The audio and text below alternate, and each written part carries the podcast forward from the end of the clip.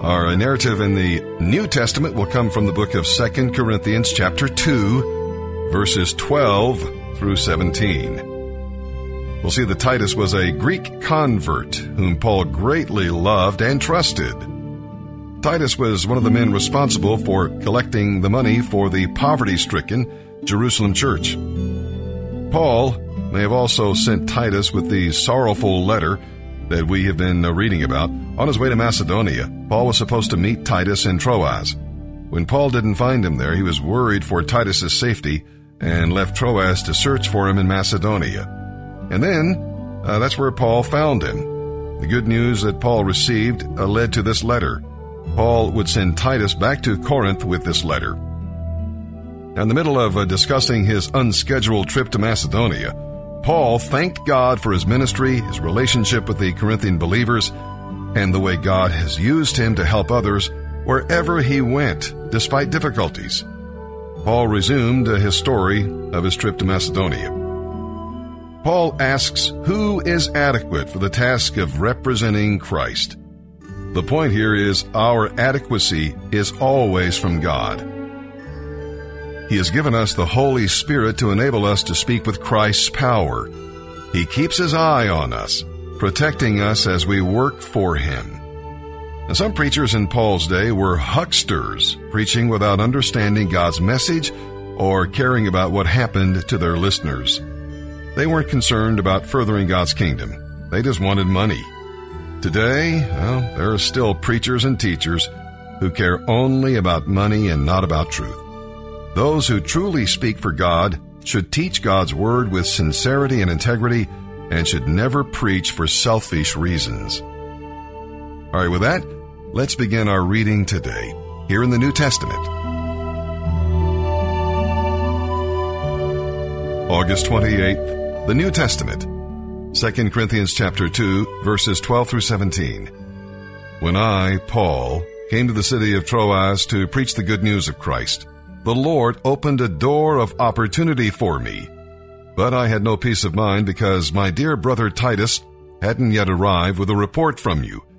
So I said goodbye and went on to Macedonia to find him. But thank God, he has made us his captives and continues to lead us along in Christ's triumphal procession. Now he uses us to spread the knowledge of Christ everywhere, like a sweet perfume.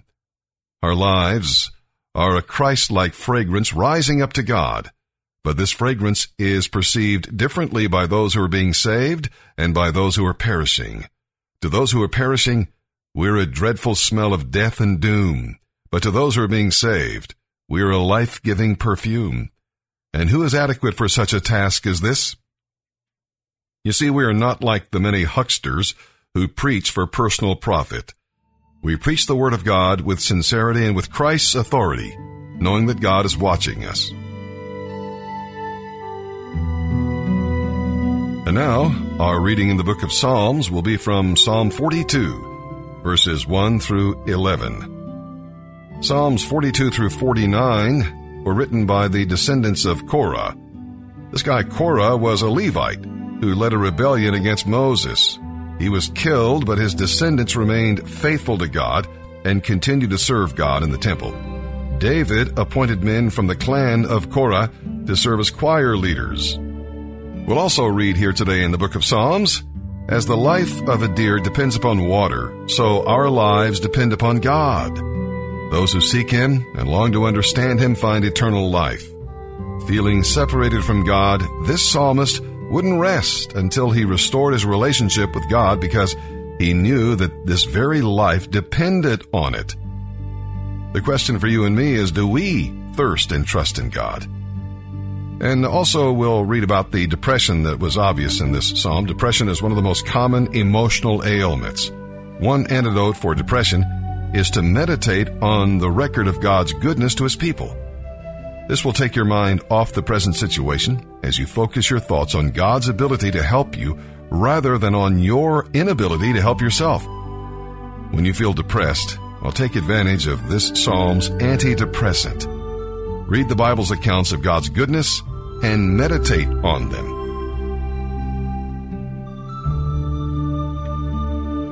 Psalm 42 verses 1 through 11. For the choir director, a psalm of the descendants of Korah. As the deer longs for streams of water, so I long for you, O God. I thirst for God, the living God. When can I go and stand before him? Day and night, I have only tears for food, while my enemies continually taunt me, saying, Where is this God of yours? My heart is breaking, as I remember how it used to be. I walked among the crowds of worshippers, leading a great procession to the house of God, singing for joy and giving thanks amid the sound of a great celebration. Why am I discouraged?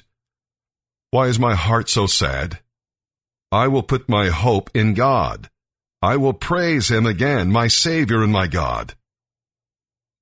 Now I am deeply discouraged, but I will remember you, even from distant Mount Hermon, the source of the Jordan. From the land of Mount Mizar, I hear the tumult of the raging seas as your waves and surging tides sweep over me. But each day the Lord pours his unfailing love upon me, and through each night I sing his songs, praying to God who gives me life.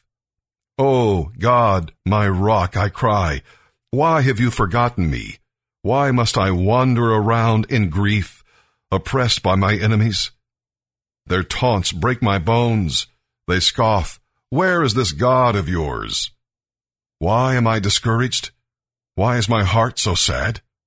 I will put my hope in God. I will praise Him again, my Savior and my God. Proverbs 22, verse 7. Just as the rich rule the poor, so the borrower is servant to the lender.